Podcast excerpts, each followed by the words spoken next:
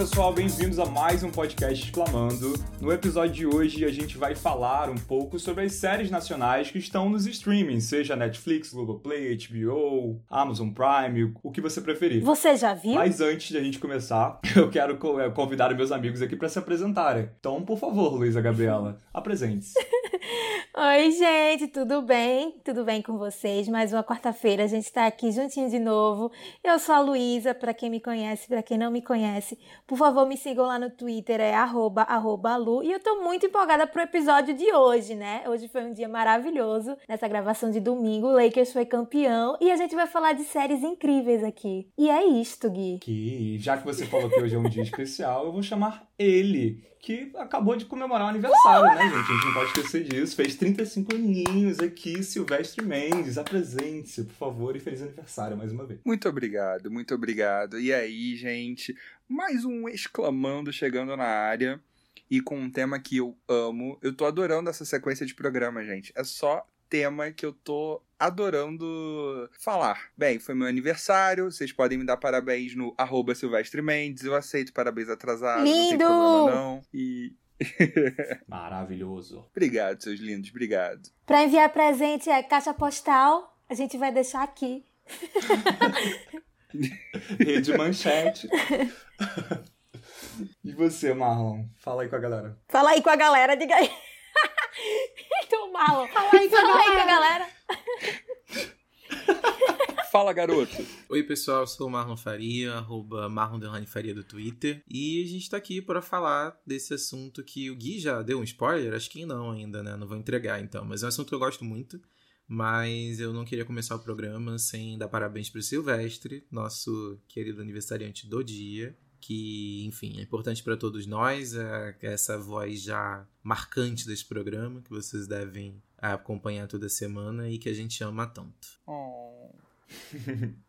e já que é um episódio tão especial, o próprio aniversariante aqui deu a deixa, que é um tema que ele curte, ele que não é nem um pouco viciado em séries, né? Mesmo seja nacionais, internacionais, enfim. É, eu vou deixar com ele para começar. De que série do momento, assim, que você tá assistindo, que série nacional, né? Que você pode recomendar pra galera pra gente começar essa, esse papo de hoje. Diz aí, Sil. Então, gente, eu não sei se vocês que estão nos escutando nesse momento já maratonaram Bom Dia, Verônica. Se você ainda não o fez, por favor, faça imediatamente, porque é a série nacional disponível na Netflix, que eu fiquei encantado. É uma série que, obviamente, eu já iria assistir de qualquer maneira, porque eu adoro as histórias do Rafael Montes. Esse é um livro que ele escreveu junto de Lana Casoy, que acabou virando essa série que ele assina o roteiro. E é uma série nacional que me surpreendeu bastante e que eu acho que se você gosta do gênero, tem que, tenho que ressaltar isso.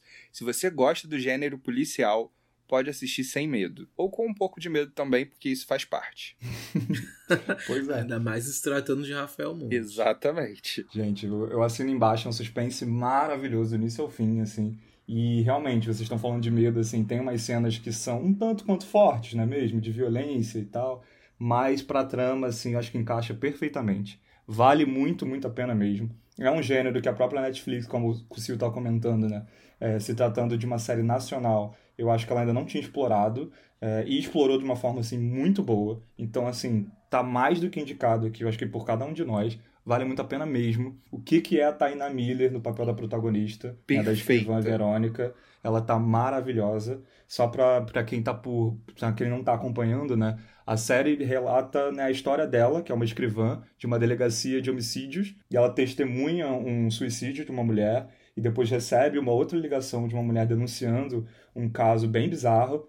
E ela, enfim, com várias questões na vida pessoal dela, ela se vê super envolvida nesses casos, sendo que ela, como eu havia dito, é só escrivã. E ela começa a, a, assumir um papel assim, de investigadora mesmo do caso, e vai se envolvendo, e você vê um serial killer no meio disso tudo. Gente, é muito bom mesmo. A Camila Morgado, que é a Janete, a personagem de Janete, uma mulher submissa ali ao marido, é, com, enfim, com umas questões extremamente abusivas, ele com uma violência assim, sem igual. Ela também tá impecável. Você fica com um mix assim de raiva dela, mas ao mesmo tempo você entende como manipulável, né? Às vezes o ser humano, infelizmente, acaba sendo. O Eduardo Moscovis, que é um policial que acaba sendo um dos grandes vilões assim da série. Gente, também não vou nem dar muitos detalhes assim para não estragar as principais cenas da série, mas é um melhor que o outro. Então, Vale muito a pena, sério mesmo. E o que é o último capítulo, não é mesmo, Silvestre? Enfim, cuidado, tem, cuidado com spoiler. Tem uma fatídica cena que eu, não, que eu também não vou falar, claro, não vou estragar tudo, mas, gente, por favor, vejam, enalteçam. E eu acho que muito desse episódio é para isso, né? A gente quer que é, vocês curtam essas séries, assim como a gente tá curtindo várias que a gente vai falar aqui. E eu acho que nós, como público, esse é o nosso principal papel, né? Porque a gente acaba vendo tanta coisa nos streams, valorizando tanta coisa, tanta produção gringa e tanta coisa de qualidade nacional por ali, a gente acaba esquecendo, então essas produções às vezes acabam canceladas. Então, por favor, enalteçam essa e todas as outras que a gente vai falar para elas não serem canceladas e a gente vê muito mais temporadas por aí. Vale a pena. Vocês sabem que essa é uma que eu acho que eu e Luísa não assistimos. Eu assisti só o primeiro episódio. Acho que só vocês dois, né? Guilherme e Silvestre que assistiram. A gente viu tudo. Você assistiu, Lu? Sim. Eu tentei assistir. Eu tentei ver um por dia, mas eu não consegui. Quando eu fui ver, eu acabei maratonando tudo de uma vez. Eu também. Não, eu assisti o primeiro, o primeiro episódio, é, gostei bastante, só que eu tô vendo muita coisa ao mesmo tempo, então eu prefiro deixar ela um pouco paradinha para ver daqui a pouco. Mas o que eu acho bacana dessa iniciativa do Netflix é o fato de explorar isso que o Gui falou, né? Uma temática que pra gente, é, apesar de ser uma temática que a gente já viu em alguns filmes nacionais, mas não tinha chegado no universo das séries e não com esse poder de distribuição que o Netflix tem, né? E antes o que eles tinham apostado em conteúdo nacional é, original era um conteúdo nacional que não era tão a cara do Brasil assim, era uma coisa mais a gente tem 3% como exemplo, que é uma distopia. Uhum. A gente tem coisa mais linda, que apesar de ser uma série maravilhosa, que a gente vai comentar também mais pra frente no episódio, é uma série que faz um retrato de um momento do que foi o país e ainda assim de uma realidade extremamente privilegiada, que né, não, não, não pega ali a totalidade do país. Então acho que essa série, apesar de, de ser situada num, num, num centro urbano também, mas ela é um assunto poderia acontecer em qualquer outro lugar, pelo menos o que o primeiro episódio deixou de, de reflexão para mim. E acho que isso aumenta também o poder de capilaridade que essa série pode ter em outros mercados fora do Brasil, né? Total. Acho que é um conteúdo que realmente pode ser consumido por qualquer país, né? Pessoas de qualquer nacionalidade e manda um recado de, de poder de, de produção de qualidade que a gente tem por aqui também. Acho que esse é um dos maiores avanços assim que eu vejo na chegada dessa série. Para além da história ser muito boa, pelo menos é o que ficou para mim, é, eu acho que tem esse ponto, né? E é legal ver novos autores chegando. O Rafael Montes é incrível. Eu já li acho que quase todos os livros que ele lançou. Eu costumo. Eu e Silvestre somos aquilo que na internet costumam chamar de cadelinhas do Rafael uhum. Montes. A gente gosta muito do, do, da pegada dele, de escrita. E se eles começarem a adaptar obras do Rafael Monte para séries da Netflix, olha, gente, se preparem, porque vem coisa por aí. Marlon, eu só te digo uma coisa. O Rafael publicou um story perguntando se a gente queria a série sobre jantar secreto. Pelo amor de Deus, se agora. ele fizer isso, eu juro que eu não respondo por mim, porque eu já vou estar tá, tá panfletando a palavra de jantar secreto a partir deste segundo, sabe? Gente.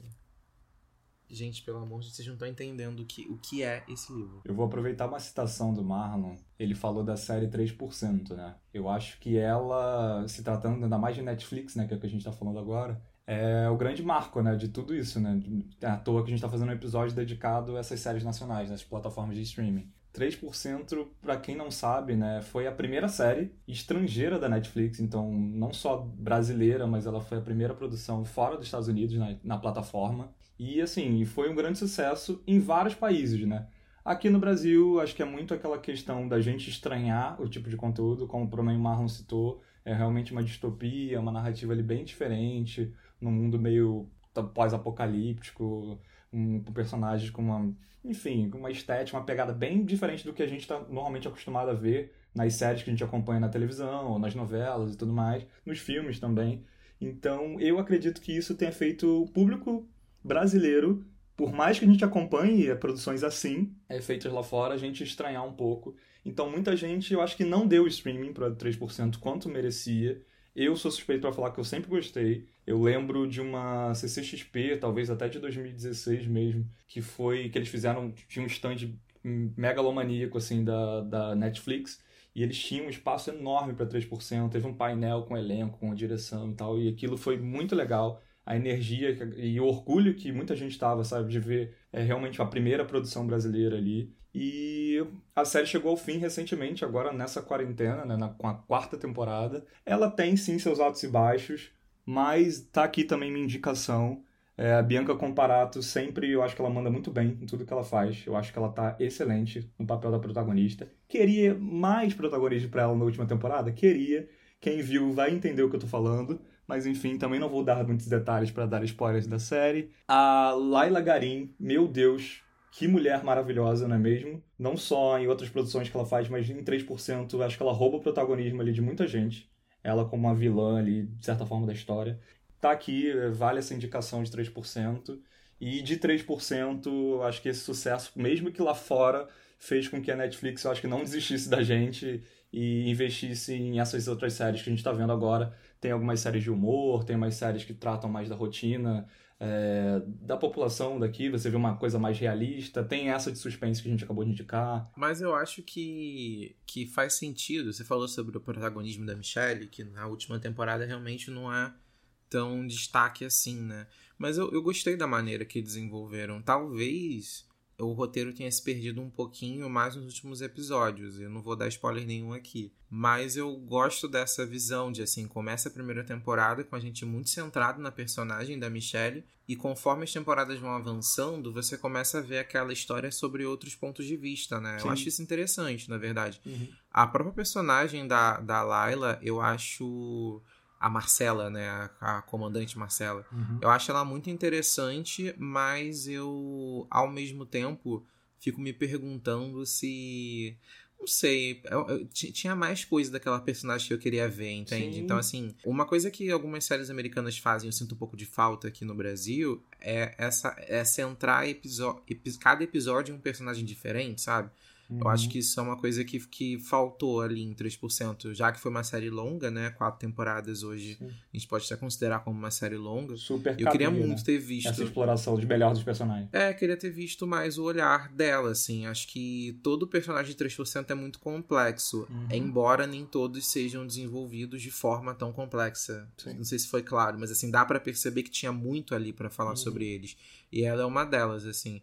A última temporada eu não gosto, vou ser bem sincero. Eu acho que a primeira e a segunda são incríveis. Sim. A terceira tem seus momentos. A, a, a, última, não é que ela seja de todo ruim, mas eu só sinto que. Sabe quando você. O, o caminho é mais interessante que o final? A gente sabe que na maioria uhum. das vezes é assim mesmo, né? Na vida é assim. Mas né, se tratando de uma narrativa ali de entretenimento, você sempre espera um final meio apoteótico. Sim. Não encontrei, pelo menos não para mim. Eu acho então... que ficam umas lacunas, né? Acho que é muito disso que você tá falando. Eu acho que acabam ficando umas lacunas e faltam explorar alguns detalhes que você, que você super, assim, ao longo da narrativa toda, você fica acreditando que aquilo vai acontecer, aí acaba e você fica, gente, e aí? E essas respostas é. aqui que eu queria, cadê? Mas é. ainda assim, acho que tem seu valor, né? Quando você coloca os personagens principais em tantas peripécias, né? É como a gente chama em roteiro, que é o que aconteceu com, com os personagens principais de 3%, uhum. você espera no mínimo que quando você tenha um desfecho para eles, aquilo seja muito grande. Então tiveram algumas despedidas assim ao longo do caminho na última temporada que eu fiquei meio sério, sabe? Porque uhum. você um exemplo até que eu posso dar, não sei se todo mundo assistiu, mas que, enfim, ilustra um pouco isso do que eu tô dizendo, é a saga Jogos Vorazes. Tem alguns personagens que a gente se interessou muito por eles ao longo do, da, da, da saga, né, da quadrilogia. E aí, quando chega em alguns momentos assim, que a gente se despede de alguns deles, alguns morrem, outros têm outros caminhos, você começa a ficar meio sério que foi assim, sabe? Porque você tava torcendo muito por aquelas pessoas. Acho que 3% teve sofrer um pouco disso, assim. Colocou tanto os personagens em peripécias que na hora de dar um desfecho ficou uma coisa meio sem, né, meio lá, meio cá. Uhum. Mas tirando isso, e, e volto, né? Eu acho que isso tem que ser sempre considerado. A importância que tem pro, pro, pro cenário como um todo de produção de conteúdo nacional, né? E for, sendo a primeira, num sistema como o Netflix que tem um poder de distribuição absurdo, tem seu valor, com certeza. Não foi à toa que eu vi tudo, assim, realmente eu gostei, só não, só não gostei muito do desfecho. É isso. Outra, aproveitando também essas produções nacionais da Netflix e, e desse mundo assim meio distópico e que pega um público acho que bastante jovem e não, também não deixa de ser uma produção muito recente que saiu também esse ano no meio dessa quarentena que a gente está vivendo é Boca a Boca do Esmir Filho que, que vocês têm a falar sobre essa série que eu gostei bastante. Boca a Boca foi uma série que eu gostei muito da premissa. Eu achei uma premissa interessante para o momento que a gente está vivendo, né? Afinal, uma doença que se espalha e infecta os jovens. Foi uma série que mesclou um pouco de sentimento como 3%, porque ela tem uma direção de arte que é, que é um pouco futurista, sabe? Ela tá, ela tá meio lá, meio cá. É, é, meio Chiquititas quinta temporada quando eles estão no celeiro, sabe? Tipo, eles têm umas roupas meio diferentes. É, é um clima meio assim, gente. Mas eu gostei muito da série quando ela, ela tem várias agendas ali, sabe? E quando ela foca em uma e ela vai, ela faz isso muito bem. E a gente embarca com os personagens. Uhum. Até isso que você falou das roupas, desculpa te interromper eu acho que é um dos pontos mais interessantes né, da série, que já rola um, um, digamos, um certo estranhamento e uma identificação ao mesmo tempo com aquele universo, entre aspas, maluco, por ela ser desse jeito, né? E, e a narrativa, diferente de tudo que a gente está acostumado a ver quando se fala de séries aqui nacionais, ela não está centrada nem no Rio e nem em São Paulo, né? Ele é um interior de Goiás. Eu nem lembro se exatamente eles afirmam isso na série, mas eu acredito que sim, no primeiro episódio é, mas é uma cidade pecuarista e tal, e esse colégio modelo, mas que ao mesmo tempo, sei lá, tem um curral e, enfim, uma pegada bem estranha. E não é modelo para nada. é, acaba não sendo modelo mesmo. Só que eu acho que o que me, o que me convenceu no universo, no primeiro episódio, é quando a Denise Fraga chama o Chico para conversar na sala da direção. A Denise Fraga é a diretora do, desse colégio modelo e ele sentou numa bola de yoga. Sim. Aquilo foi tão bizarro e tão fascinante ao mesmo tempo que eu fiquei assim, quê? Sim. E ela diz que é porque você, quando tá mentindo, você fica tão tenso que você não consegue manter o equilíbrio. Por isso que ele sentou naquela bola de, de yoga. E ela me vendeu essa, é, essa, essa distopia, vamos dizer assim, sabe? Esse estranhamento uhum. inicial. Eu consegui comprar por conta da personagem da Denise Fraga que é uma personagem que poderia ter ido tão além na primeira temporada e não foi. Porque ela tem tantas camadas, e a Denise Fraga é tão espetacular. Uhum. Quando ela tá em uhum. cena, ela tá realmente em cena, sabe? Mesmo quando ela tá em silêncio, ela tá sendo aquela diretora, assim, é incrível. Sim. Total. Mas o que eu queria dizer é que, assim, a, a, a série, ela, ela tem muitas nuances, assim. Ela fala sobre os jovens, ela fala sobre os jovens terem seus desejos sexuais e quererem se pegar. Ela fala sobre essa sociedade conservadora que olha esses jovens e acha isso um absurdo. É, ela discute tantos temas que às vezes ele fica meio perdido ali. Qual é o tema principal mesmo? Total. E quando ela tenta seguir uma linha, você fica assim, tá bom, já tô entendendo o que vocês estão querendo contar. Chega no episódio seguinte, aquilo se perdeu completamente. Eu não sei o que aconteceu na sala de roteiro, sabe? Parece que eles não, não conversaram para saber o que ligaria a história inteira. Mas existem ótimos momentos. Eu sei que, falando assim, não parece que a série é boa, mas é uma série muito boa, gente. É, é só porque a gente vai identificando certas coisinhas que poderiam ter sido melhor, sabe? E tem muitos atores ali que a gente sabe que vão crescer e vão se tornar bons nomes da dramaturgia nacional. Tem alguns uhum. que vocês que assistem o cinema nacional, quem viu Bacurau, vai reconhecer o pacote. Pacote está nessa série. Por o pacote favor. tem um, um personagem muito importante. Maravilhoso. Sabe? Está lá mostrando o seu pacote. Tomás Aquino. Meu Deus, Guilherme. Siga a gente nas redes sociais, por favor, Tomás Aquino. Nunca te pedi Tomás nada. Tomás Aquino. Você é tudo para nós. Tudo mesmo. Da terra de Luísa Gabriela, conterrâneo. Ô, Sil, eu entendo muito o que você está dizendo e eu acho que a, a gente também só é tão crítico com a série justamente pelos nomes que a gente vê ali envolvidos, né? Eu comprei a ideia da série por saber que era uma criação do Esmir Filho, que é um cara que eu acompanho há muito tempo e por ver a Denise Fraga ali de cara no, no, nos teasers, né? Eu queria muito também que a personagem dela se desenvolvesse mais. Eu juro, eu também não vou dar spoiler dessa série, mas eu juro que em algum momento eu cheguei a pensar que ela tinha alguma coisa a ver com a porra do, do, do vírus. Uhum. Porque ela é muito enigmática, sabe? E, é e, enfim, uma figura envolta em muito mistério. E você começa a se perguntar o que, que ela pode né, trazer pra, pra trama nos capítulos que, que, que se seguem. Uhum. Mas você sabe que a coisa da bola de yoga também me pegou muito. Não é logo no, no, de cara que ela explica, é depois. Quando ela senta com o Chico, é, ele só fica desconfortável. Vez Mas depois é que ela conta. Ela, na verdade, acho que ele até vai para uma reunião com ela e vai sentar na bola de yoga e ela fala que não precisa. E manda ela, ele sentar em outra cadeira. E, e aí ela explica o, o, sistema ali da bola de yoga, do equilíbrio e da mentira e tal. Mas eu concordo com você. Tem gente ali que a gente vai ver em outras coisas com certeza. A atriz que faz a Fran, que é uma das protagonistas, eu acho ela maravilhosa, além de lindíssima. A Isa Moreira, ela é maravilhosa. Nossa, as cenas dela na, na, naquela baladona lá, que, que abre o episódio inicial, nossa, ela é muito bonita. Eu acho, inclusive, que ela deve ser um pouco mais velha do que a personagem. Mas ela super cai bem no, no papel. Digo mais velha porque eu acho que ela tem um pouco.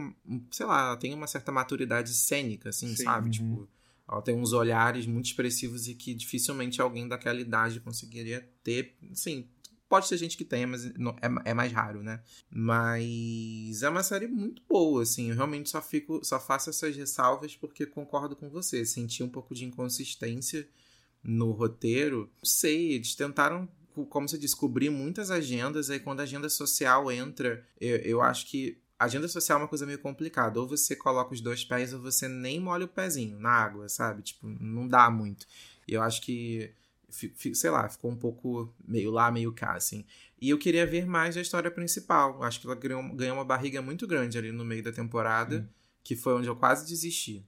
Mas, independente, é uma série muito boa. E eu confesso que eu não assisti assim que foi lançado, eu só assisti agora, essa semana, inclusive. Porque, cara, que timing, né? para lançar uma série sobre pandemia. Pois é. eu, fiquei, eu fiquei muito noiado né, quando falaram sobre a série. Foi logo no segundo mês da pandemia. Eu resolvi Sim. que eu não ia assistir. Agora que as coisas estão, né? Se acalmando um pouquinho, eu até, enfim, assisti e tal, e acho que foi num timing melhor, porque se tivesse assistido lá naquele período, talvez eu não tivesse ficado tão bem assim da minha cabeça, não. Isso que é interessante, se eu não me engano, ela foi produzida em 2018, tá? E só foi lançada agora e tem tudo a ver, né, com esse momento, essa loucura que a gente tá vivendo em 2020, né, de pandemia, já que a trama se desenrola puramente em cima de uma pandemia, né, de uma doença que misteriosa ali que se transmitida por conta do beijo. Queria fazer menções honrosas aqui à estética da série, que eu acho lindíssima. As cenas de neon, rosa e azul o tempo todo. Tem uma personagem que também não vou dar muitos detalhes, que ela faz a SMR. Então, a SMRers do, do Brasil. ela fala meio assim, sabe? No microfone. Exatamente assim. Eu sou, sou suspeito pra falar, amo a SMR, desculpa, me julguem antes de dormir eu ouço meus ASMR sim. Oi, Gui. Então, tem isso. E ao mesmo tempo eu acho uma coisa super atual. É mais uma prova de como o Esmir Filho tá por dentro, sabe? Do que, que os jovens estão tão ligados, enfim, do que curtem dessa pegada meio atual da coisa. E a trilha sonora, gente. A trilha sonora da série também é muito boa. Inclusive, eu, eu procurei e tem, se vocês quiserem depois, quem assistiu ou quem vai assistir, quiser ouvir um pouco da trilha, ela tá disponível nas plataformas digitais, tá? Tem no Spotify, tem no Apple Music, vale muito a pena. E cito inclusive um remix da clássica música Boi da Cara Preta. E é isso. Nossa, sim. E é, e é inconfundível, né? Impressionante. Quando começou a tocar na mesma hora. Eu... E, tem Letrux na trilha tem sonora? Letrux, sim. Ah, sabia. Eu, eu não fui atrás da trilha sonora, mas assim, a voz da Letícia é, é muito inconfundível também. Eu gostei muito também da trilha sonora. Ah, é esse o ponto que eu queria trazer, assim. Vou me estender um pouquinho sobre o boca a boca. Eu acho que a série podia ser melhor do que ela é, sabe? Acho que é, esse é o principal ponto, assim. Eu acho que estética tá ali, entregaram. Você percebe muitas nuances, são coisas que não são ditas. Eu não sei se pro mercado brasileiro isso é tão convencional assim. Do tipo, aquela coisa do, do, do, Parece que os adultos não têm emoção alguma, uhum. sabe? O, o, a emoção tá com os jovens. Você vira adulto, você automaticamente deixa de ter emoção. Uhum. É, eu acho que isso, apesar de para mim tá muito claro, mas assim, eu consumo muita série, muito filme e você começa a pegar, né, com mais facilidade algumas coisas. Acho que não ficou claro para todo mundo, sabe? Essa, essa divisão é, é, muito forte que existe entre adultos e, e jovens. É, eu achei que algumas coisas precisavam sim ser sublinhadas com o roteiro. É, a própria localização geográfica, o Gui falou que acha que é em Goiás, não ficou muito claro isso para mim, não lembro se vocês falaram isso, mas ficou um pouco confuso porque para mim todo mundo ali tinha cara de sulista, todo, até a, a, a, a Fran, que assim, a gente sabe que Porto Alegre também tem muitos negros, né, mas a comunidade negra não é tão grande assim no sul, e cara, Até a, a menina, que é, é, a personagem negra da história, tem cara de sulista. para mim, todo mundo ali tem cara de sulista. Mas a história é super é, pecuarista. Então você fica meio. Não sei, tem uma cara de Goiás, de fato, mas as pessoas têm cara do sul. A Denise Fraga, nem sei se ela é do sul, mas ela tem cara de sul também. então acho que isso ficou um pouco perdido. Pode ter sido proposital, porque também dá uma confusão geográfica ali que é boa, porque você se suspende, né, do, do Brasil. Mas não sei, eu achei que faltou um pouco de texto. Achei a, o núcleo do, do Bruno Garcia completamente completamente perdido. Sim. Uhum. Aquilo ali não fez sentido para mim. Tem lá a Bela Camero, a, eu esqueci o nome da atriz, Olivia Byton, se não me engano, que faz a, a mãe. Faz Isso. a mãe. Não sei, senti que aquilo ali não... Aí, ok, pode ser pulo pra uma segunda temporada? Pode. Mas, sei lá, acho que precisavam deixar alguma coisa plantada, pelo menos nessa temporada, para que isso se sustente na próxima, entendeu? Achei meio jogado, assim. Mas é uma série muito boa, volto. É porque eu tô aqui sendo crítico ao extremo. Mas é legal ver esse tipo de avanço. Eu quero né? acreditar que é proposital, assim, que essas lacunas e respostas serão respondidas na segunda temporada e, é, e fica aqui né, o recado da Netflix, a gente quer uma segunda temporada de boca a boca sim. Eu acho que é uma série que clama por isso, né? A gente quer, só espera a gente se recuperar do, mentalmente da pandemia, por favor. é. Foda. Não tá dando pra ficar falando muito de pandemia o tempo todo não, dona Netflix. E só para quem não, não sabe, já que a gente falou aqui do diretor, né, Esmir Filho, além do, dos filmes, dos curtas que ele tem, eu quero muito citar isso, não tem nada a ver com a história. Mas o, o curta dele tapa na pantera, tá, gente? Um dos primeiros memes da, da internet aqui é dessa mente brilhante de Esmir Filho.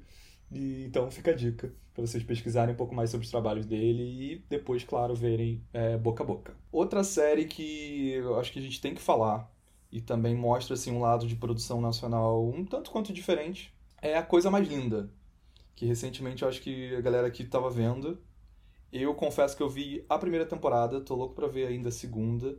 E é uma, uma série muito bonita, né? Mostra um Rio de Janeiro ali entre anos 50, anos 60, com uma estética, uma cor assim, né? Enfim, tem um filtro ali na, na lente da câmera, uma coisa tão bonita, as cores são tão bonitas, as roupas, tudo é tão bonito a trilha sonora com bossa nova, tudo, gente, é muito legal, é muito interessante mesmo. Você vê um pouco da nossa história, na época ali que Rio de Janeiro estava deixando de ser capital, enfim. E mostra um protagonismo feminino, assim, um empoderamento feminino, e ainda mais nessa época, que é muito maneiro, muito interessante, traz uma discussão, muita coisa que, ao mesmo tempo, assim, quando a gente para pra pensar na nossa própria história, é, como aquilo é atual, né? Claro, não sou mulher, não, tô, não tenho talvez esse lugar de fala, mas é muito doido a gente ver que muitas questões de machismo, poder mesmo da mulher, da voz feminina, onde quer que ela queira é, aplicar a sua voz, enfim, seja uma mulher que tem mais poder aquisitivo ou uma mulher de periferia, como isso é complicado até nos dias de hoje. Então a série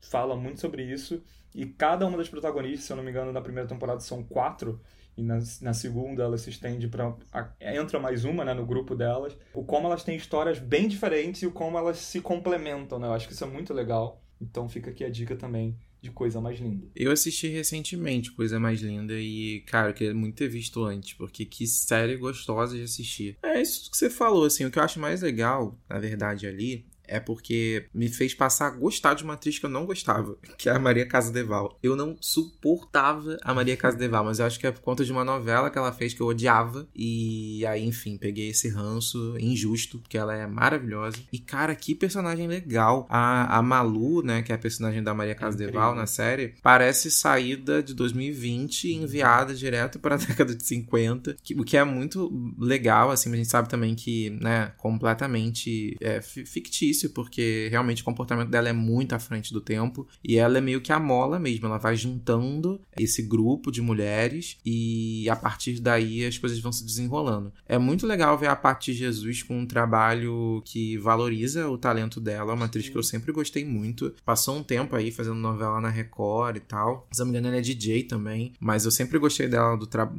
como atriz. E, cara, que personagem é, é, é a Adélia, né? Que é a personagem é. dela. É muito cheia de, de nuances, assim. E uma coisa muito bacana também é que eles não são certinhos, né? Não são protagonistas perfeitas. Uhum. É, gosto disso. Elas erram, erram, fico puto. Aí você depois logo fica feliz, porque se elas erram, elas são humanas. Então você vai entendendo que, que é como a vida, né?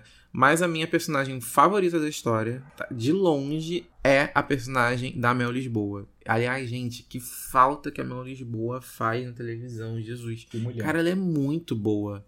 Ela é muito boa, a personagem é muito maravilhosa. É outra. Se, se a Malu parece sair de 2020, a Estela parece saída de 2050, porque ela tem lá um relacionamento aberto em plena década de 50, é uma jornalista que tenta ali quebrar um pouco barreiras né, é, machistas no mercado de trabalho do jornalismo da época propondo pautas que olhem para a mulher de uma outra forma, né? Porque naquela época, inclusive, muito como aconteceu de fato em muitas revistas femininas, eram homens que escreviam aquilo que eles imaginavam que as mulheres uhum. gostariam de ler. E aí vocês percebem que o equívoco é tão grande, porque assim, não é só o fato de você não entregar para a mulher aquilo que ela deveria estar lendo de verdade, mas é você fazer com que a mulher acredite que aquilo que o homem quer é o que, o que tem que pautar o, o gosto dela, entendeu? Então, assim, gerações e gerações cresceram pensando que tinham que gostar de algo que não necessariamente era o que atendia as necessidades delas.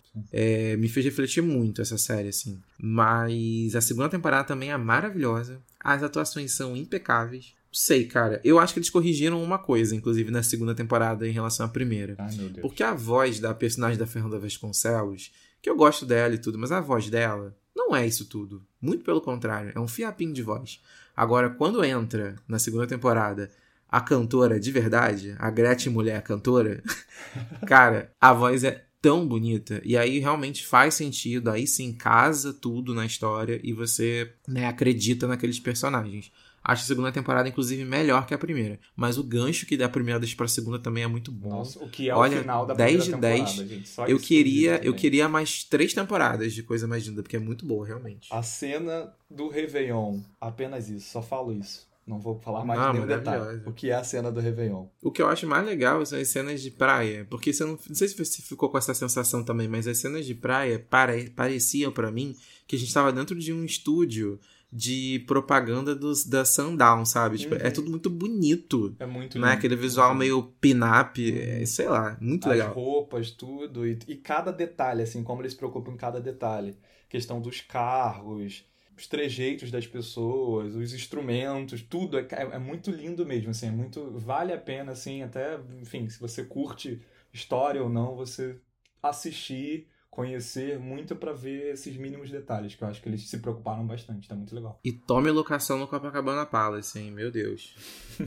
Silvestre também assistiu, né? Não, não assisti. Menino, pelo amor de Deus. Pois é, mas depois desse elogio todo, vai entrar na lista e vai ser uma das próximas. Nossa, é muito boa. Eu vi por acaso e gostei muito. E é uma série que, curiosamente, assim, todo mundo que eu troco ideia sobre, eu não vi ninguém até hoje falar mal. Isso é muito legal. Eu acho que sempre rola muita discordância, né, quando a gente fala de, de séries, mas coisa mais linda eu vejo todo mundo gostando muito. Então, fica a dica, gente. Infelizmente, eu consumo mais séries britânicas e norte-americanas. Imperialismo! Mas. Tô ouvindo aqui vocês falarem, tô memorizando o nome de todas elas para assistir depois. Infelizmente, eu, eu não tenho bagagem dessas que foram mencionadas até agora. E tô aqui esperando a minha vez de falar de DPA, né? Detetives do Prédio Azul, que é a minha série favorita. Ela é Gluber. Falar de Bambu Luar. Eu sou Gruber 100%.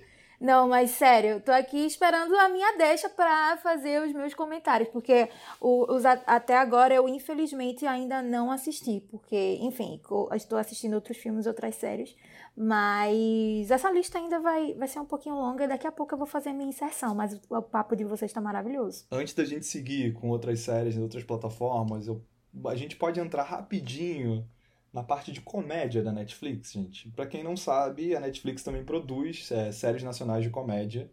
A primeira foi Samantha, se eu não me engano, o Sil assistiu. Assisti. E é uma série muito legal, Marlon também. E eu gosto, acho também que poderia ser melhor explorada, acho que podia desenvolver talvez ali melhor alguns personagens. A segunda temporada eu esperava mais, mas vale assistir. Eu acho que tem muito a ver, assim, quem tá muito ligado a esse universo de internet, meme. É, eu gostava, por exemplo, do meme, sei lá, da Xuxa Verde. Vai entender várias referências, várias coisas engraçadas. Xuxa Verde! Tem participação de ninguém menos que Gretchen, tá? Na série. E é muito maneiro, gente. A, a premissa, né, fala... A história fala muito de uma ex-celebridade mirim dos anos 80, que era super famosa ali como apresentadora, que ela tá, ho- hoje em dia, meio ferrada de grana.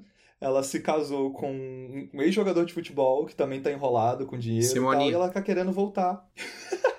e ela tá querendo voltar a ser famosa. Então, assim, a gente já viu essa história um pouco por aí. Simone. Então, é muito legal. É, a Emanuele Araújo é a protagonista, o marido dela é o Douglas Silva, que faz o Dodói. Gente, que só o nome já é maravilhoso, né? é muito bom. Eu adoro as crianças, eu queria muito enaltecer as crianças, eu acho que elas interpretam super bem os filhos dela. É um melhor que o outro. É muito divertido. Acho que cada episódio tem umas referências assim com memes de internet, é, coisas que a gente já viu por aí, quem assistia, claro, nossa geração, né, que viu muito Xuxa, Eliana, sei lá, Mara Maravilha, qualquer apresentador infantil, a gente vê muitas referências o tempo todo. As músicas, a música, inclusive, de Samantha fica muito na cabeça, quem nunca? Eu confesso que eu ouvi muito no, nos streams da vida a música, mesmo depois da série. Qual que era a frase que ela dizia sempre? O importante é não deixar de acreditar. É isso. É maravilhoso. É isso. Eu gostei. Que o patrocinador da, da, do programa infantil é um cigarro, uma marca de cigarro. Gente. Sim. Gente, que, é, que foi muito a, a, década de 70, 80, né? Tá bem fiel nesse sentido. Olha, eu só, eu só posso dizer uma coisa. Eu não vou lembrar agora, obviamente, eu não vou lembrar o episódio correto. Eu acredito que é o terceiro ou quarto. Mas o episódio com Lorena Comparato é o melhor episódio Nossa. da primeira temporada. Gente, Lorena Comparato deu o nome. Ela foi tão incrível que ela volta na segunda temporada. Porque, sério, eu, eu revi esse episódio, só esse episódio da personagem dela, eu acho que eu revi umas quatro ou cinco vezes. Porque é tanta camada da Deep Web, de memes e de referências e de crítica social foda e um monte de coisa, sabe? Que eu é precisei bom. ver e rever e cada vez que eu via surgia alguma coisa que eu não tinha percebido antes. Então, se você não assistiu Samantha, ou se você só deu uma conferida e não chegou ao terceiro ou quarto episódio, agora eu não lembro real qual é, assista até o episódio da Digital Influencer, que é a Lorena Comparato, porque olha, é, é incrível. E as irmãs Comparato são maravilhosas, né? Vamos combinar. Porque, cara, a pois é. Bianca é. e a Lorena são incríveis, cara. Eu acho o timing da comédia da Lorena, sério, é, é, é irreal. Porque ela consegue sustentar uma piada com um silêncio ela joga a bola, é a reação do outro personagem e ela, no silêncio do personagem dela, ela continua sustentando aquela piada, gente fazer isso é muito difícil. E ela é incrível. Uma outra série de comédia da Netflix nacional que eu queria citar bem rapidinho, eu acho que pouca gente viu, inclusive fica aqui o pedido mais uma vez para as pessoas assistirem, porque ela foi cancelada recentemente, a Netflix inclusive anunciou que a segunda temporada foi suspensa, mas é a série Ninguém Tá Olhando. É a série que foi indicada ao Emmy Internacional. Recentemente eles anunciaram né, os indicados. Se eu não me engano, a premiação vai ser agora no dia 23 de novembro, então daqui a pouquinho. E, sabe, é um orgulho pra gente ter uma, uma produção indicada sempre. E a série é divertida, assim, é uma série bem tranquila, digamos assim, bem água com açúcar, bem para você fazer a unha, bem para passar o tempo, mas é uma narrativa legal. Ela me lembra um pouco, talvez assim, forçando um pouquinho, me lembra The Good Place, porque ela fala ali de um, ah, uma espécie de, de céu, né, com anjos ali que tem que ajudar os seres humanos e tudo mais, sendo que tem um anjo ali atrapalhado. E ele vai se envolvendo com uma humana e tal, e tem toda uma narrativa meio sessão da tarde, mas que ao mesmo tempo diverte, sabe? E é engraçadinho. É, no elenco temos Kéfera, Projota, tem o Vitor Lamoglia e a Júlia Rabelo. Dona proprietária Júlia Rabelo. É uma série bem teen, tá, galera? Então também, de novo, assistam já com essa mentalidade. Não é uma série muito nessa pegada do que a gente está citando aqui até agora, mas eu acho que vale muito essa menção pelo fato de estar aqui indicada ao Emmy e tudo mais, e é divertido assim. É. Eu preciso terminar de ver, eu não terminei. Você falou The Good Place, eu confesso que eu pensei aqui, amigo. Forçou por não, likes e RTs. Forcei muito. For, é, forcei muito. É só por conta desse universo, assim, de falar de céu. É, tal, ela lembra não, muito pra mim. Não esperem um The Good Place. Ela me lembra muito o humor dos filmes do John Hughes, sabe? Pra mim é uhum. muito isso. É bem sessão da tarde mesmo. É, é muito isso. Uhum. Mas eu, eu gostei também. Você sabe que essa série teve mais é, audiência do que a gente imagina. Eu, inclusive, vi pessoas no carnaval fantasiadas com o figurino da série. Gente, Inclusive um amigo aí do Silvestre, que eu vou contar depois em off, fora da gravação. Mas sim, inspirou fantasias de carnaval. Então, assim, é, é uma pena, né? Eu acho que realmente a Netflix deve estar realmente muito embolada com, financeiramente para estar tá cancelando série indicada para mim importante. Enfim, é pena. Sim. E eu acho que aqui a gente também está aqui muito para mostrar isso, assim, não é é ter oportunidades e séries e produções para todos os públicos, né? Essa é realmente muito infanto-juvenil, mas não deixa de ser uma série legal e que valeria ter uma continuação sim. Se eu não me engano, de novo, né, eu não terminei de ver ainda, mas eu vi muita gente na, na época que a Netflix anunciou o cancelamento reclamando que inclusive a série ficou sem um desfecho assim muito completo, né? Então isso é bem triste, sabe? Para qualquer fã de série, seja qual for. Nem fala. É, você terminar uma história com sem alguma É resposta. o que, inclusive, a gente está falando de desfecho, produção e cancelamento.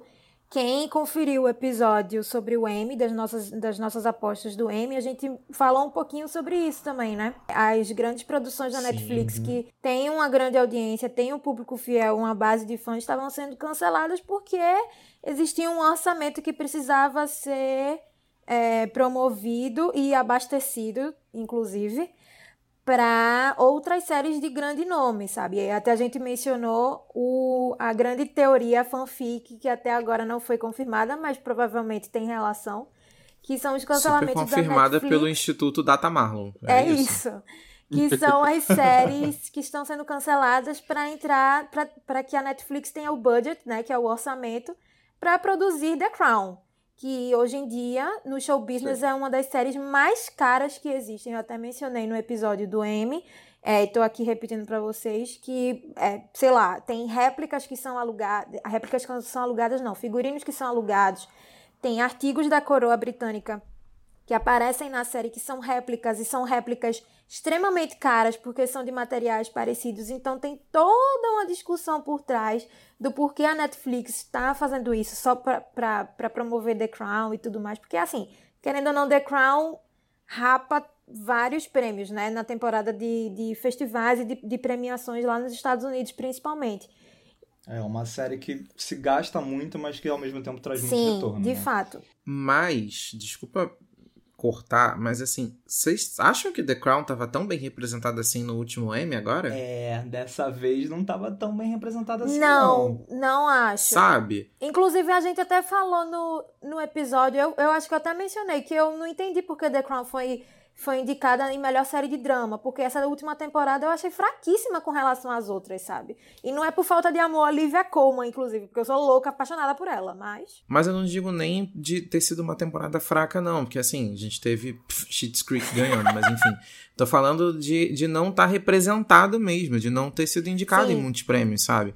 Porque assim, vamos lá, se você, se você enxuga do seu catálogo de, de, de séries, inclusive séries famosas uhum. e que fazem sucesso.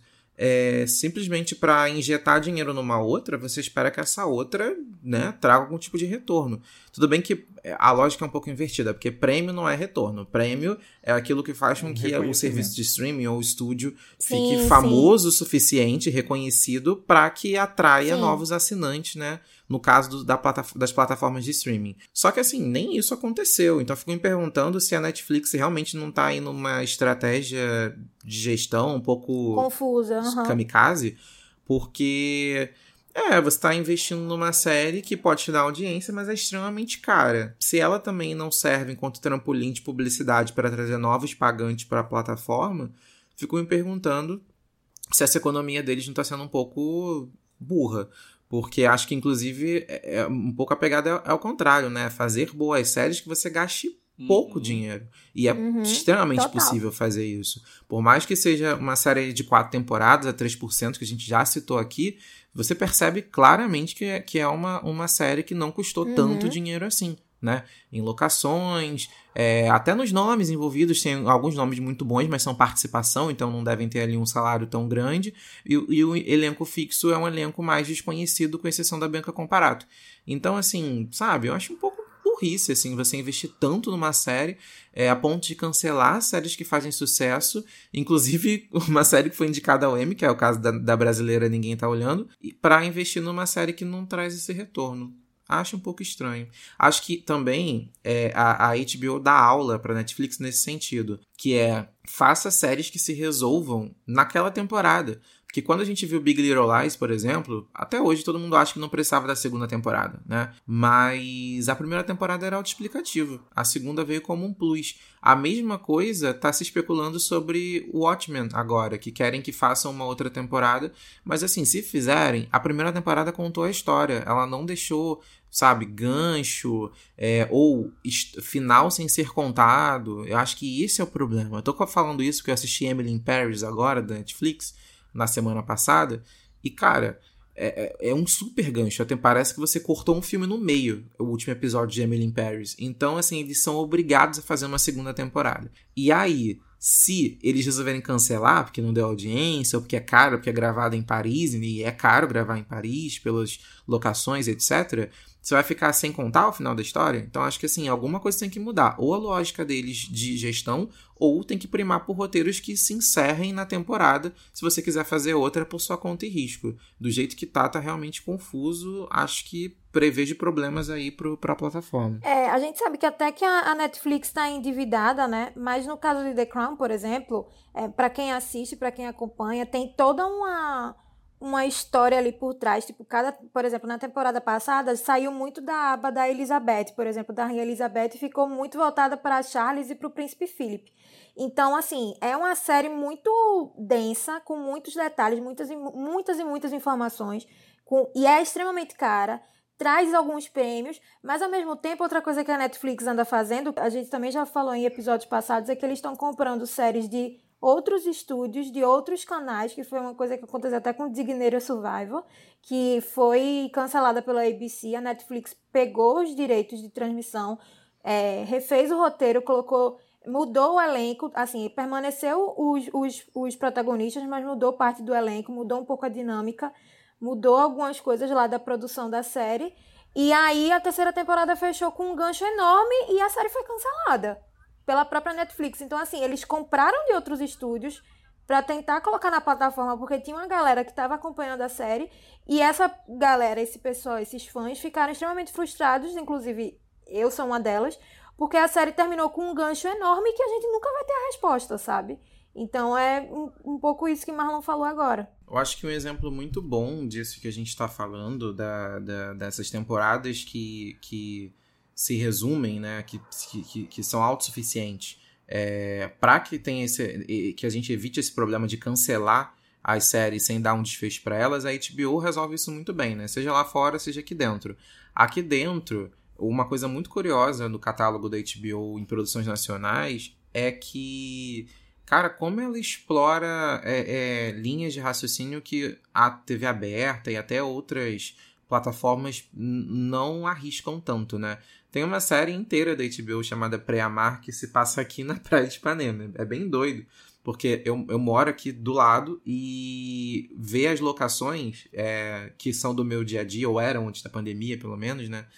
É, torna tudo muito curioso, porque eles contam um pouco sobre como funciona esse submundo, esse esquema é, dos vendedores ambulantes, ou dos ambulantes dos barraqueiros também de praia, sabe? tipo, que eles não só vendem aquilo que a gente vê, eles vendem outras coisinhas ali por trás também, e que tem toda uma máfia, porque tem uma pessoa que controla os barraqueiros, e aí para você colocar uma barraca na praia, você tem que suar muito ou pagar muito, né? Então, e fala muito sobre o comércio de drogas também de dessa região. E, cara, é muito bem feito. É uma série com o Hugo Bonemer, que vocês devem conhecer como primo do, do William Bonner. É primo, né? Ou ele é sobrinho do William Bonner, você sabe? Acho que é primo. É primo. Primo, né? E ele é o protagonista da história, mas assim, cara, é, é, é muito, muito interessante ver é, é, é, essa parte da história, né? Que mistura também muitos, muitos universos, assim. O Mumuzinho também tá nessa série. Eu nunca tinha visto o Mumuzinho atuando antes de, de, de, dessa série. E, cara, como ele é bom, sabe? Eu fico pensando por que ele não faz mais televisão. Ele é muito, muito bom. E ele faz um barraqueiro também, né? Na, no seriado.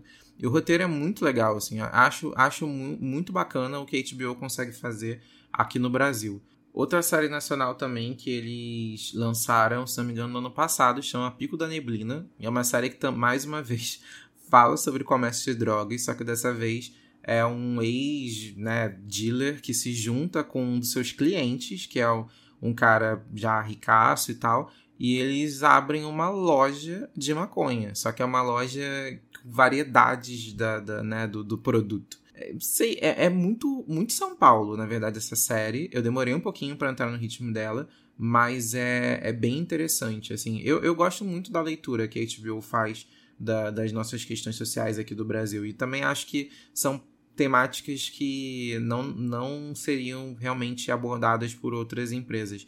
Mas eu só trouxe essas duas séries, na verdade, para ilustrar exatamente o problema que a gente falou sobre a Netflix, assim. Porque são séries que, se tiverem segunda temporada, gente, vai ser assim, um bônus, porque elas total se resolvem na primeira, e isso realmente faz sentido, sabe? Porque é isso, você não sabe mais.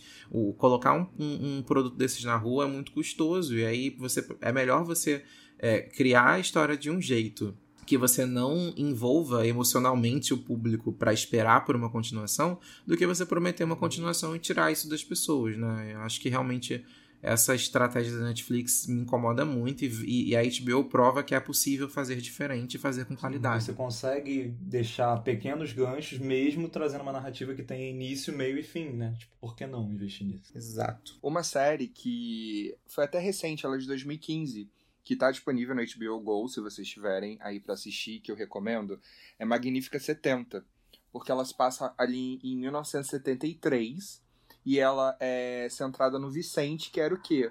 Um censor, gente, na época da ditadura militar. E ele vai acompanhar as gravações de um filme porno chanchada. E acaba se apaixonando pela protagonista e vai trabalhar nessa produtora, a Magnífica 70. E é uma série muito bacana, porque ela acaba falando sobre uma época do Brasil que são produções que, por exemplo, a Netflix ainda não, não colocou o seu pezinho, sabe? E ela tem um elenco muito bom, ela toca nos temas que, obviamente, a gente já imagina, e de uma maneira muito boa. Me lembra também outras séries já antigas feitas é, pela HBO que eu acho que não é essa no caso não está disponível, que é Filhos do Carnaval, que eu adorava quando eu assistia. Ela é muito antiga, ela falava sobre os bastidores de uma escola de samba. Também teve Mandrake, que era incrível também. Maravilhoso. Não é? E a minha queridinha Xodó, e que eu não entendo não tá disponível no catálogo, pelo menos não aqui do Brasil, que é Alice, com Andréia Horta, sabe? É uma das séries brasileiras, ela é de 2008, e era incrível.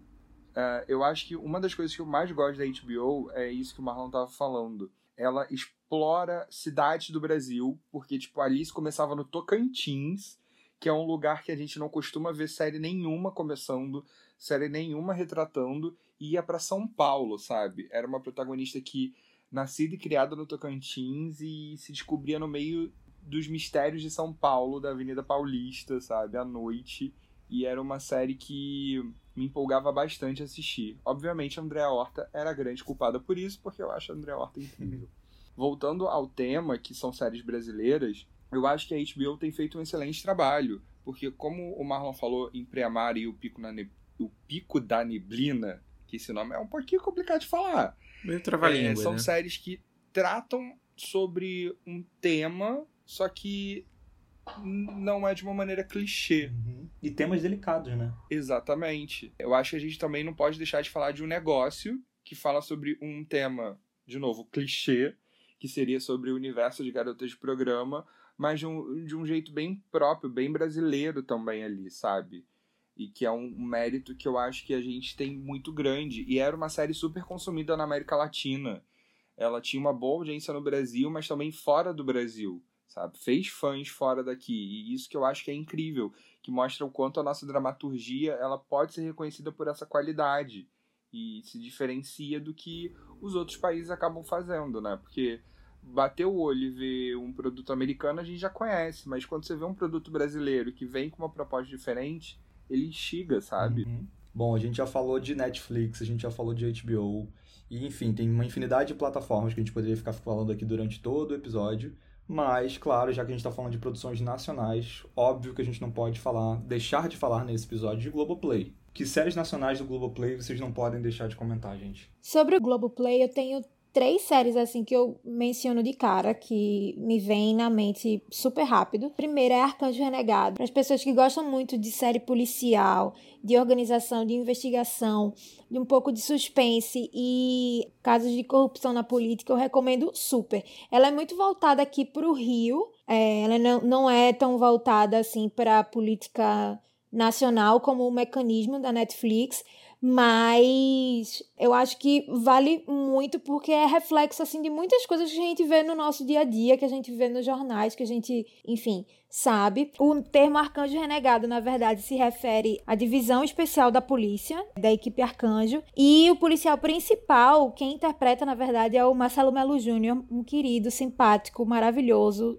muito gente boa. E aí na série a gente também tem outras personagens marcantes, assim, a gente pode dizer que é, a Dani Suzuki também tá lá nessa série, ela também é uma uma policial e ela se envolve com o personagem do Marcelo. Então, é muito intrigante, assim, sabe? Para as pessoas que gostam muito de séries assim, é muito, muito, muito legal. A gente vê também, é, por exemplo, influências e infiltrações, assim, de política, sabe? Com, e polícia. A gente vê muito arranjo, a gente vê muita, muito troca-troca, a gente vê muito coisas pesadas mesmo, sabe, de corrupção e que acabam infiltrando e atingindo a vida de tanta gente. É mais voltado para o Rio, como eu já falei, mas eu super recomendo. É uma série muito, muito, muito bacana. E além do Arcanjo Renegado, eu também tenho que fazer uma menção aqui para glorificar de pedra essa série maravilhosa chamada Segunda Chamada. Eu não sei se a maioria de vocês que estão ouvindo já já viu a série, já viu alguma coisa relacionada à série, mas eu acho que é um tapa na cara de todo brasileiro, assim,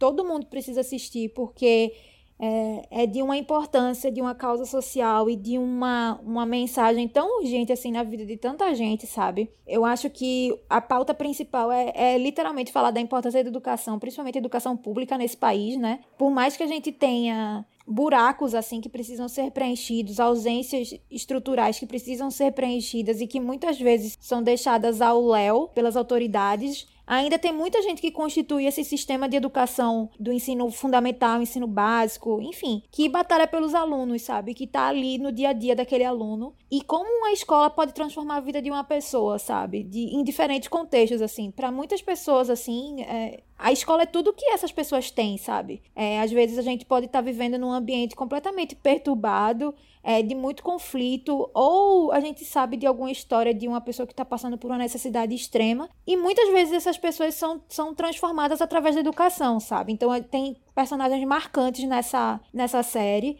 Inclusive, eu preciso mencionar que Linda Quebrada está incrível nessa série. Ela tá mara maravilhosa. O Felipe Simas tá incrível também.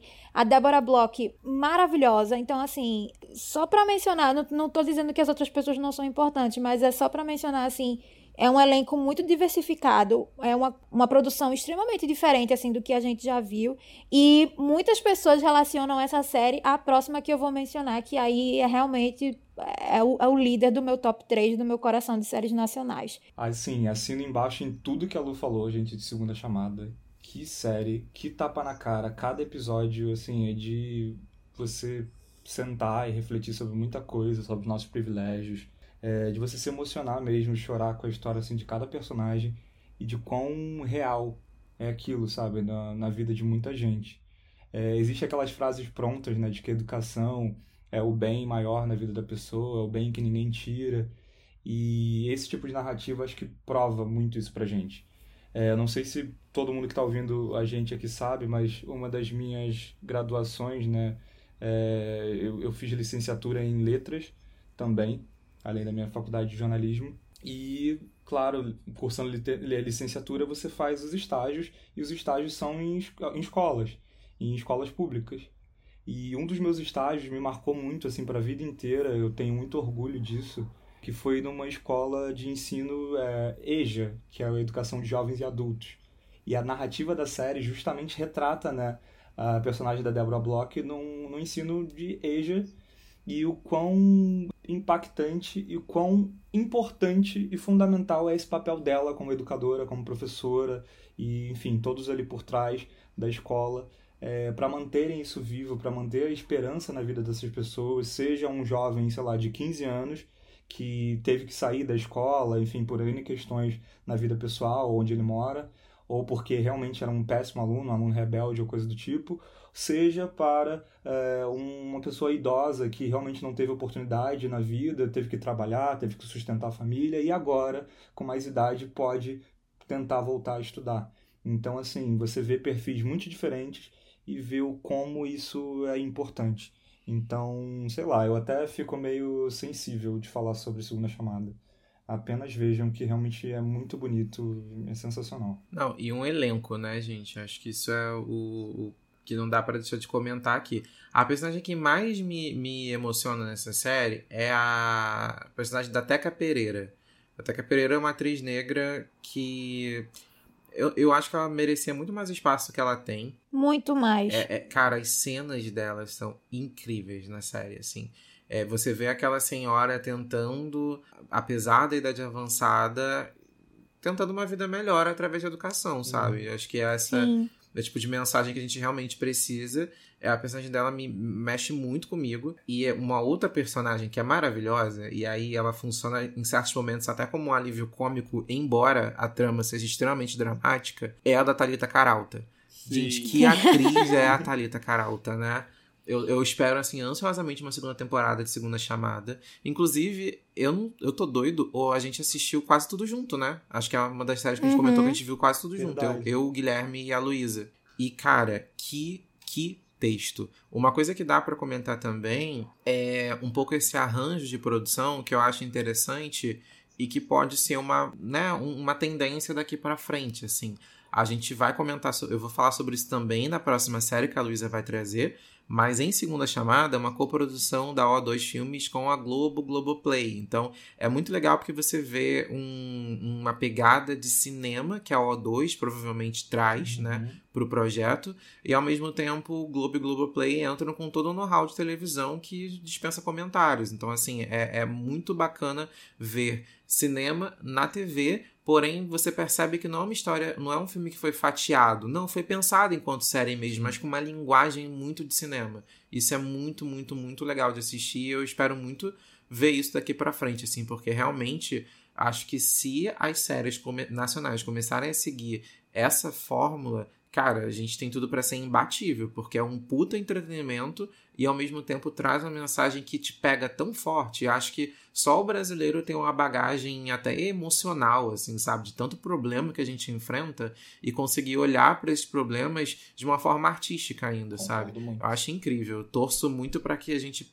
trabalhe dessa forma daqui para frente com o audiovisual. É, as lacunas sociais apresentadas na série são vistas de forma muito crua e dolorosa, mas ao mesmo tempo tem uma perseverança muito grande nos personagens, sabe? Perseverança, assim, não, eu não digo nem naquela coisa good vibes que as coisas vão melhorar. Não é isso, sabe? Mas é a perseverança de, de transformação mesmo, sabe? De, uhum. Principalmente o papel dos educadores na vida daqueles alunos da EJA, sabe? Então, é, eu fiquei extremamente emocionada com, com a série. A gente comentava numa frequência assim absurda, porque a gente era apaixonado por ela quando ela. Quando ela. Ela ainda está disponível no Globoplay, inclusive, mas na época que gente, nós três estávamos vendo juntos, surgia muito comentário assim do tipo, cara, eu tô aqui chocado, sabe? A gente ficava impressionado com a, a qualidade daquele, daquele produto e a importância dele também, né? É verdade. É, uma coisa que eu preciso dizer é que mais uma série que tem o Silvio Guindani. Sim. Né, gente? Maravilhoso. Porque ele tá em todas, gente. Porque ele é maravilhoso, gente. Ele faz. É, a gente abriu falando uma série em que ele está, que é Bom Dia Verônica. E agora a gente precisa falar sobre o professor é Carlos André, não é? Uhum. Ele tá em 3% é Carlos André. Também. 3% também. Ah, tá vendo, gente? Esse, ele é espetacular. E o personagem dele, todo. Eu acho uma coisa que a gente gosta é que eles, segunda chamada, humaniza todo mundo, sabe? Todo mundo do sistema. Sim. Do professor ao aluno. Não é aquela série que coloca só uma perspectiva ali. Todo mundo tem o seu dilema, todo mundo tem o seu momento. Porque todos são humanos. E. Ai, gente, sério, é uma série que eu não, eu, não, eu não sei o que dizer, assim, tipo, dá vontade de falar para todo mundo, senta e assiste. Porque é incrível. É, é, o texto é incrível, a direção é incrível, os atores estão incríveis. É, é muito orgânico tudo, sabe? Só não posso dizer que é minha série nacional favorita, porque a Luísa Gabriela vai trazer agora. A minha favorita que é a dela também, eu acho. Sim. É, e aí, assistindo Segunda Chamada, tem algumas janelas que as pessoas acabam sendo levadas e transportadas para essa outra série que é líder no ranking do meu coração de série nacional, que é Sob Pressão. Acho que todo mundo aqui, se você está ouvindo esse episódio, você, se você não assistiu, você com certeza tem algum amigo ou conhece alguma pessoa que já assistiu e comenta sobre a série, porque assim, meu Deus, Sob Pressão é aquela.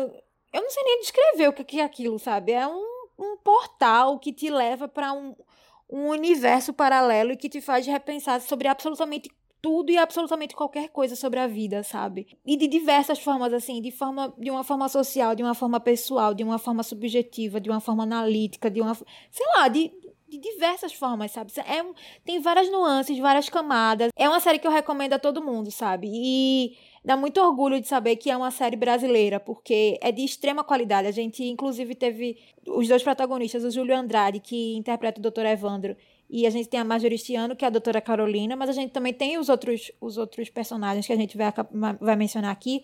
Mas eu queria trazer assim a relevância da, da atuação, principalmente da Majoristiano, que, meu Deus do céu, não tem nem o que, de, nem o que descrever. Ela, inclusive, foi indicada ao Emmy Internacional pela atuação dela na série. Recentemente, a gente teve, a gente tá, tá vendo na TV aberta, tendo a oportunidade de ver na TV aberta, ah, o especial do, do Sob Pressão Plantão Covid, que são dois episódios específicos sobre a pandemia. Então, a gente teve o primeiro episódio na, na terça passada e vai ter é, o segundo episódio na terça agora, dia. A gente está gravando no, no domingo 11, a gente vai ter na terça 13.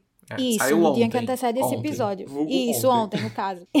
pra mim é uma série que transforma vidas, sabe? Eu acho que, inclusive, para aquelas pessoas que têm uma visão muito fechada e muito de cabresto sobre o sistema de saúde público e o sistema de saúde universal. Então, é, eu vou dar até uma certa militada aqui, mas defendam o SUS. e eu falo isso de todo o meu coração. Inclusive, a gente vê muita importância desse sistema, independente do. Não estou aqui mencionando o governo, não estou mencionando nada, mas estou falando do sistema em si, de atender a quantidade de pessoas que ele atende, sabe?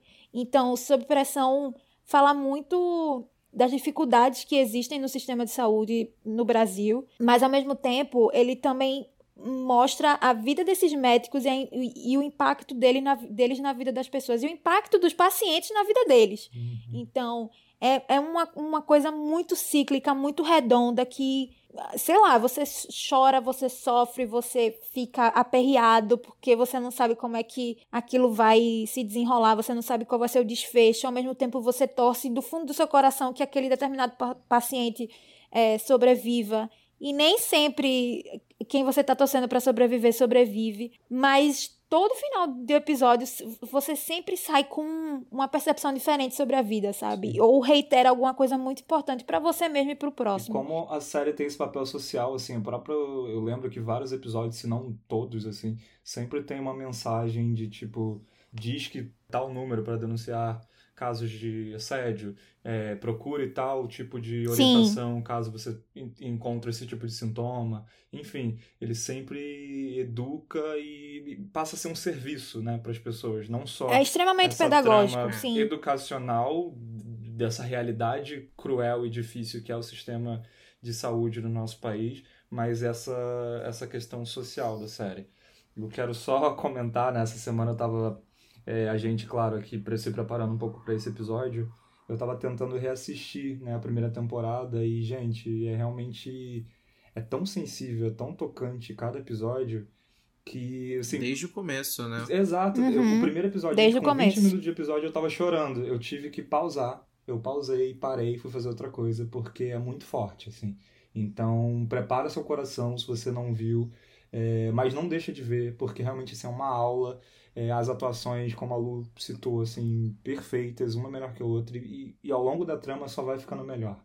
E a gente, eu acho que até brincou em episódios anteriores, né? Que, que sob pressão e segunda chamada estão presentes assim, no mesmo universo, no mesmo multiverso de tão perfeito. É o Globoverso. Globoverso, exato.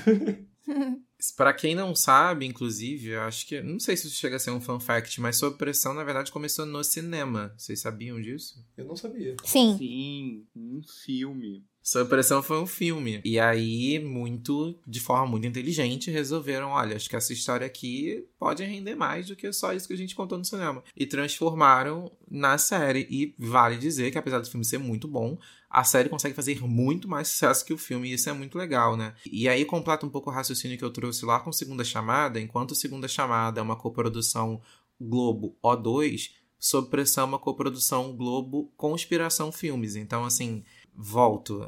Para mim, essa dualidade, essa duplinha aí, né? Seja, enfim, Globo com know-how de TV e uma, um grande player de cinema, realmente é o que vai fazer a gente se encontrar em relação ao audiovisual que a gente quer ver daqui para frente, que fala dos nossos problemas, fala das nossas questões, mas que também consegue gerar entretenimento, que no final das contas é o que a gente precisa, né? Uhum. Acho que a gente vive num país que, enfim, subjuga e, e, ignora, negligencia a cultura, mas cada vez mais, e na pandemia, inclusive, está provado aí o quanto a gente precisa dessas janelas para outras realidades, para outras circunstâncias, para a gente conseguir suportar os probleminhas que a gente tem aí no dia a dia.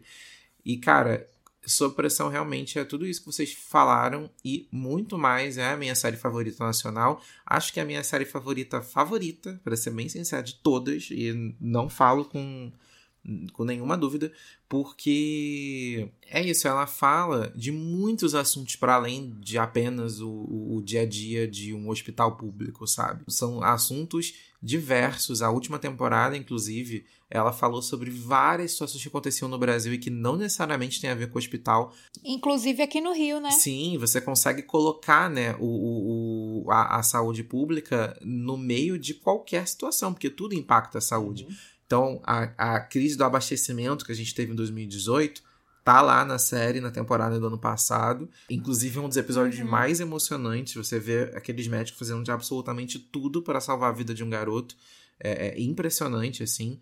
É, a gente tem um episódio maravilhoso que eu preciso comentar aqui, que é um episódio todo em plano sequência, que foi dirigido pelo Júlio Andrade, que Sim. faz o Dr. Evandro, um dos protagonistas da série. Então vocês imaginam, né?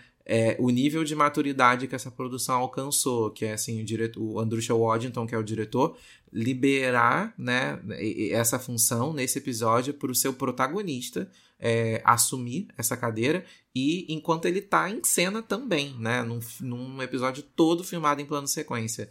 Eu acho que quando você consegue chegar num nível de produção nesse sentido, que você consegue brincar, inclusive, com o próprio fazer do, do, do produto, Cara, realmente é porque assim, o elenco tá muito afinado, produção muito azeitada, todo mundo muito jogando Sim. junto para fazer o som melhor. E isso fica muito evidente no que a gente assiste.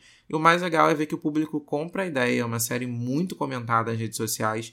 É, dá, dá gosto, assim, sabe? De, de ver que algo que você considera de excelência também é considerado de excelência pelo restante do público. Sim. Eu fico realmente muito feliz. É, e sob pressão também tem reconhecimento internacional, né? Eu não me recordo agora qual foi o prêmio internacional que a, a série concorreu. Eu acho que foi o Emmy Internacional. Sim. Eles foram, eles concorreram pela, pelo nome Isso que Under eu ia falar, Pressure, sob pressão né? não, Under Pressure. Under Pressure, muito chique. E aí, uma das coisas que eu queria mencionar que são curiosidades assim, né? Que, enfim, a galera do Twitter é sempre muito curiosa, traz muitas informações pra gente. E uma delas é que esse episódio do plano sequência, na verdade, ele só tem três cortes. E o resto tudo foi filmado, como o Marlon acabou de falar, em plano sequência. E no primeiro episódio do, do Sob Pressão Plantão Covid da semana passada, o plano sequência maior né, da, da, do episódio aconteceu por mais de sete minutos.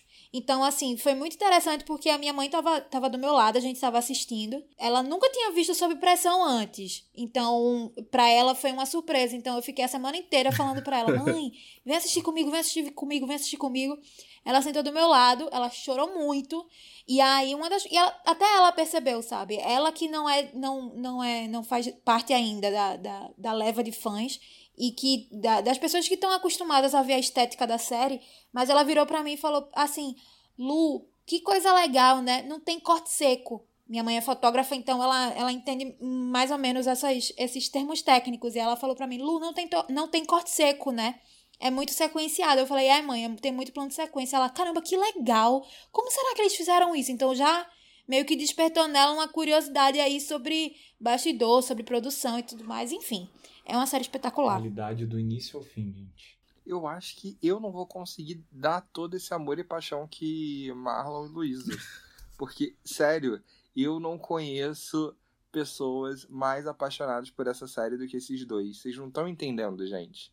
Eles amam essa série mais que qualquer outra pessoa. Se eles falaram, então vocês vão maratonar é agora.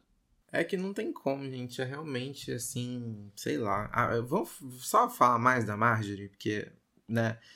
Quando essa menina apareceu Ai, lá em Malhação, fazendo a Natasha, a saudosa Natasha da, na temporada da Vagabanda, cara, Vagabandizou. a gente já sabia que ela ia ser, que ela ia ser, enfim, uma atriz grande, porque ela conseguiu roubar ali o protagonismo da Juliana de Doni completamente. Não que a Juliana de Doni seja uma atriz ruim. Total. Mas assim, a Natasha, sei lá, chamava atenção. É uma personagem muito magnética, né? E é tão legal ver uma atriz como a Marjorie, que é, eu ainda considero uma atriz jovem e que faz um sucesso, que é reconhecido é, aqui no país, que recebe reconhecimento internacional, que chega numa maturidade é, é, do, do, trabalho dela tão cedo, sabe? Que eu realmente considero cedo. A doutora Carolina, para mim, é o papel da vida da Marjorie. Assim, e é, e é legal você ver que alguém ganha o papel da vida tão jovem, sabe? E digo isso porque, assim, as pessoas às vezes custam a lembrar que ela fez malhação. Uhum. E, e, ela fez uma malhação muito marcante. Então, para ela conseguir romper com esse esse, né, essa sombra do, da personagem, da primeira personagem, é porque o que ela tá fazendo agora é muito bom. E realmente é, é muito bom. No primeiro episódio agora do especial Plantão Covid, que foi exibido na semana passada, é, termina com uma cena muito impactante, né, da, da, da Marjorie ali, ela meio que chorando por uma situação que acontece no episódio, mas ela tinha que mostrar um sorriso, porque ela ia tirar a foto do crachá é, é, e é uma premissa para a foto do crachá do hospital de campanha do Covid que ela esteja sorrindo, que é para os pacientes terem essa percepção. E ela ali nessa dualidade, né? Entre, entre a tristeza e a, e a falsa alegria, porque ela precisa passar para os pacientes. E aí a exaustão, exaustão também. Completamente descabelada, com o rosto marcado da máscara de proteção. E eu achei muito legal porque, mais uma vez, né? Você tem tudo tão bem feito, tão alinhado, que você consegue brincar. E aí eu pesquisando, depois tentando lembrar de onde eu vi aquela cena, e eu relembrei que é uma brincadeira ali, uma referência de um filme que até concorreu ao, ao Oscar de 2018, na categoria Melhor Atriz, com a Margot Robbie, chamado I, Tonya. Tem uma cena no filme em que é exatamente esse plano, que é a personagem a, a, a da, da, Margot Robbie entre uma, né, super triste com uma situação que aconteceu e ao mesmo tempo ela tem que entrar no ringue de patinação e dar o melhor dela, porque é uma competição importante da vida dela. E ali eles brincaram com essa referência e, cara, que genial, que genial. Porque, assim, é você pegar o original e rasgar quase o original. Parece que aquela cena em sua pressão é a primeira. Parece que é a primeira vez que eu vi. É realmente muito bom. E a Marjorie merece todos os prêmios do mundo por esse papel. Merece mesmo. Marjorie Chiana, você é tudo. Você faz tudo, Marjorie. Só isso. Eu acho que só, eu, eu vou me empolgar um pouquinho. Só quero comentar que eu acho que a Marjorie ela tem a, a, o ciclo completo. Ela fez Malhação, ela já fez novela pra um caramba e em Sob Pressão, acho que ela conseguiu ter esse selo, sabe? Esse selo de atriz pra caramba, assim, tipo, existem personagens, eu acho que às vezes a gente assiste e fica pensando, caramba, a Marjorie daria um banho se estivesse fazendo, porque ela agora é um selo, eu acho que ela virou um selo, em termos de a gente quer que ela possa é, ter mais desafios na carreira Total. Porque ela tá mostrando o quanto ela consegue se superar e ir se superando. E eu acho que isso é incrível e mostra também que a proposta da Malhação, que sempre foi ser um celeiro de novos talentos, é real, sabe? Ela começou lá como a Natasha e foi ganhando cada vez mais espaço e mais personagens incríveis. Eu acho que precisamos fazer um programa especial majoristiano. Só isso, gente. Beijo. Ai, super então, menção top. a carreira musical dela também, por favor, tá? Você sempre será na playlist no MP3 de todo mundo aqui. tentar te esquecer, mas você sempre será o quê? A onda, Onda que me arrasta, Baixei tanto no Ares essas que músicas. me leva pro teu mar. Quem nunca, gente? Pra você ver como essa mulher é tão perfeita, gente. Tudo que Se ela se propõe a fazer. voltarei. Ai, gente, ícone. Ícone nacional. Ela hoje, ela hoje tem o selinho A de artista. Não, e 38 anos, acabei de ver aqui a Marjorie tem 38 anos. Ela, Ela tá aí, né, parece. né, né, Fazendo um comparativo entre Sob Pressão e Segunda Chamada, ela é protagonista da série. e Você vê, o, quem, quem ocupa esse lugar em Segunda Chamada? A Débora Bloch, que tem 57 anos. Então, cara, é, eu realmente considero a Marjorie muito jovem pra estar num papel tão importante. Que bom que deram esse papel pra ela, porque ela não só segura, como bota no bolso, assim. Eu acho realmente primoroso o trabalho dela. Nossa, se você que está ouvindo a É. gente quer um episódio especial Marjo este ano, eu e eu acho que todo mundo aqui, a gente assina embaixo, por favor, cadê a campanha? Episódio da Marjo, que eu lembrei de outro fato da carreira dela, que foi ela substituir a Drica Moraes em Império. Disso, gente? eu lembro. Que loucura que foi isso na TV. Drica Moraes, que, que é uma parceira de Sob Pressão. Exatamente. Doutora Uhum. Vera. Então olha que loucura. Tem outro também, né? Não vamos esquecer da passagem dela em A Vida da Gente, por favor. Divisor de Gente, águas. melhor novela das seis. Sim. Lícia Manso, te amo. Beijo. E é isso, gente. Com toda essa aclamação de Marjorie este ano e essas séries maravilhosas, espero que vocês tenham curtido esse episódio de hoje. Que eu acho que pra, pra gente foi muito legal, sabe? Relembrar de algumas séries e comentar dessas séries tão queridas por cada um de nós. Passar essa mensagem, né? De que nós brasileiros somos capazes, né? Acho que a gente tem produção tão boa quanto e algumas aqui, sem sombra de dúvida, muito melhores do que algumas produções gringas que a gente fica aí babando ovo, sabe? Então, se você não tá dando play, Grey's Anatomy Who? se você não tá dando play pra essas séries, por favor, sabe? Faça seu deverzinho de casa, assiste pelo menos algumas dessas que a gente indicou, porque realmente valem a pena.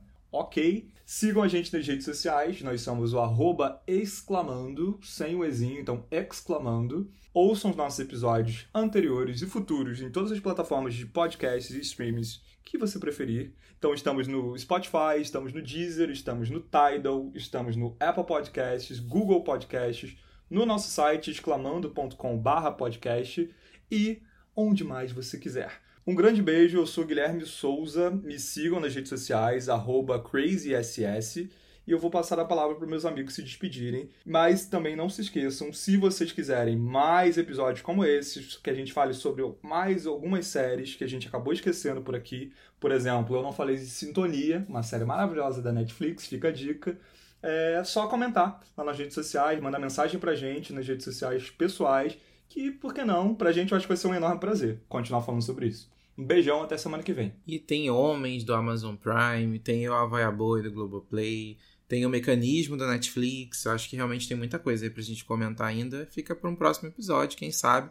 E vem as Five aí também, né, gente? No Globoplay, que tá tão aguardada. E Five. desalma. Mas é isso. E já é papo pra um outro episódio. Beijo, gente. Até a próxima. É isso, galera. Eu prometo que no próximo episódio, se houver das séries nacionais, eu vou assistir mais e estarei um pouquinho mais tagarela aqui com vocês no, no, no papo. Mas me sigam lá nas redes sociais. Lá no Twitter eu tô no arroba, arroba Lu. Vamos conversar sobre séries, música, qualquer coisa. E lembre-se, por favor, a pandemia não acabou ainda. Se você for sair de casa, coloca máscara, usa álcool em gel, tá bom? Se você não precisar sair de casa, não sai. Fique em casa tá? vendo série. Se cuida, cuida dos seus. Fica em casa vendo série. A gente acabou de mencionar tantas, recomendou tantas. Olha aí, ó, maratona. Até o fim do ano. Até o ano que vem. Tô brincando. Mas fique em casa, tá bom? Bebam água também. Um cheiro e até a próxima. É isso, gente. Por favor, sigam a Lu e fiquem falando com ela sobre série, porque ela vai amar, entendeu? Eu disse no início que esse era um episódio que a gente ia super curtir conversar e eu amei, porque eu amo falar sobre série. E eu acho que a gente precisa realmente de um- uma parte 2. Pede pra gente, pra gente fazer, por favor. Quero muito. Se quiser me seguir nas redes sociais, eu sou arroba Silvestre Mendes. Só um spoiler. Tem muita série bacana que a gente ainda não comentou, mas é de propósito, pra vocês pedirem, tá? Beijinho e até o próximo programa. E com a frase icônica de Sob Pressão, eu encerro o episódio de hoje. Ninguém morre no meu plantão. Tchau. Marjorie, você é meu tudão. Amei, Margem, você é meu tudão, gente. Exclamando!